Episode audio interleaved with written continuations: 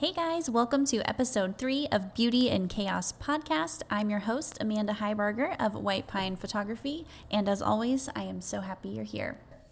Okay, so I am filling this spot where I did have some super cute music with just my voice because I was flagged for using music. I did not realize you couldn't do that. Makes sense, I know now, but if you wait for a brief pause, then the rest of the episode will commence. So, sorry about the awkward filler. It used to be a cute song.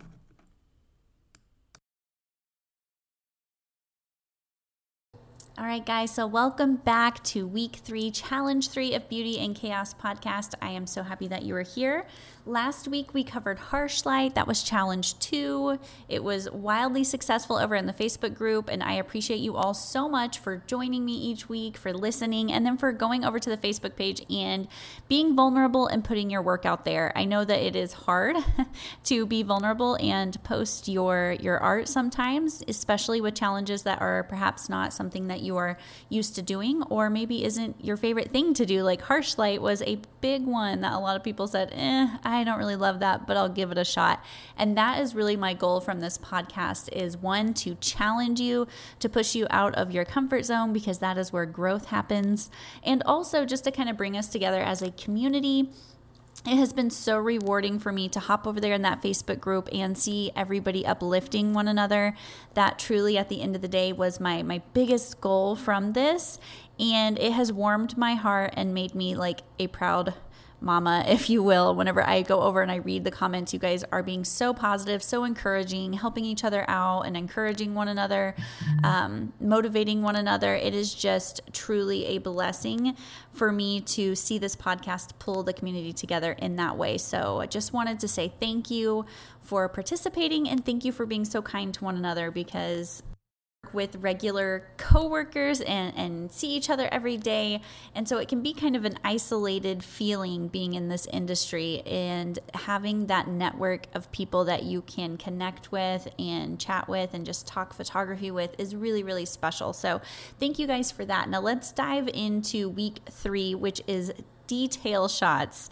As a storytelling artist, detail shots are something that I try to work into every single gallery. And I would probably say, for me personally, they make up about 20% of maybe even 30% of my galleries because I want to be able to tell that family's story whenever you are taking just pose cheese everybody look at the camera and smile photos you're not getting you know the full story of this family you're perhaps telling the story of what they look like when they sit still and smile but most most commonly, what I see in the photography community today is the storytelling or the documentary style photography. If you don't do that, that's totally fine. But what we want to focus on for this episode and this challenge is detail shots. So, what are detail shots? They are little details of the family, usually little tiny details of a person or an action that is happening during the session. A lot of times, detail shots for me personally are hands. I love photographing people's hands. I think that it is really something special to see and just to to freeze in time, if you will. Um, one of my favorite photos that I have of a family member is of my grandpa. I was I grew up right next to my grandpa's farm, very, very close with my grandpa. He's somebody who I look up to the most in this world. And one of my favorite photos that I have, it's just a cell phone photo, but nevertheless, probably my favorite photo I have in my life is a photo of my grandfather holding one of my children. And the my aunt took the photo and she focused on his hands. And as somebody who I've looked up to my whole life, and I've seen him working on his farm with his hands, I've seen him taking care of his whole family, I've seen him pray with those hands.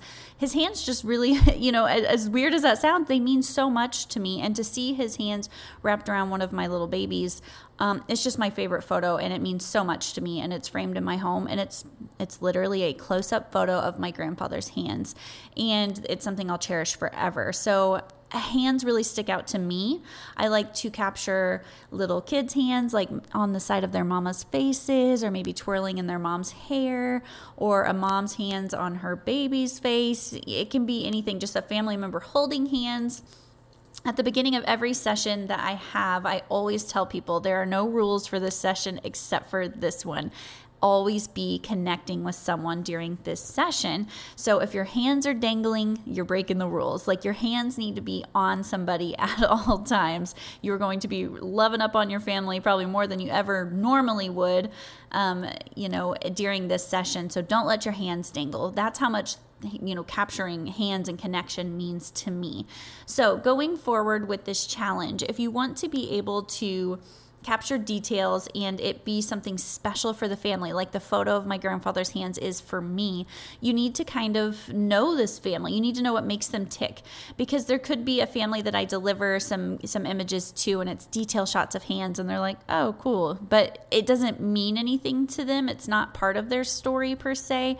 It's not something that's special to them. So you want to know what details matter to that family.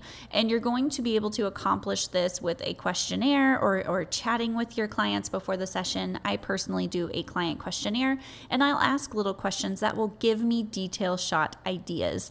A nursing mom may tell me, I absolutely love it whenever I'm nursing my baby and he or she twirls, you know, my hair, like grabs a hold of my hair and plays with my hair while they nurse.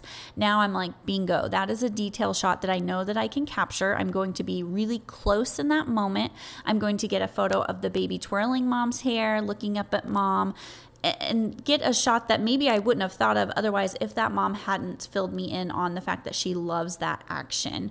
Um, maybe someone is going to fill out in their questionnaire and say, I love it whenever my son puts his hands on my cheeks, whenever he gives me a kiss, he kind of squeezes my face. Then I'm like, okay, perfect. That is another detail shot that I now have made a goal to capture.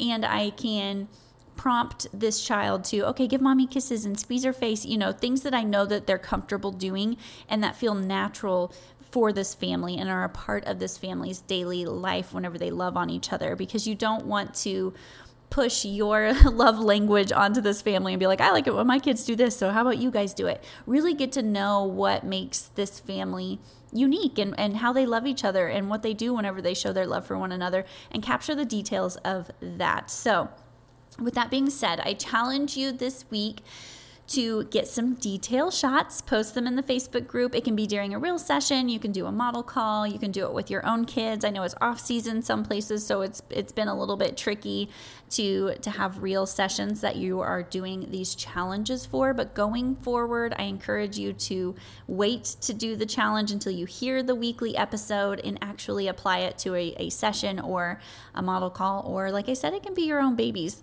Um, so, detail shots, we're thinking close up little details in between moments of the session.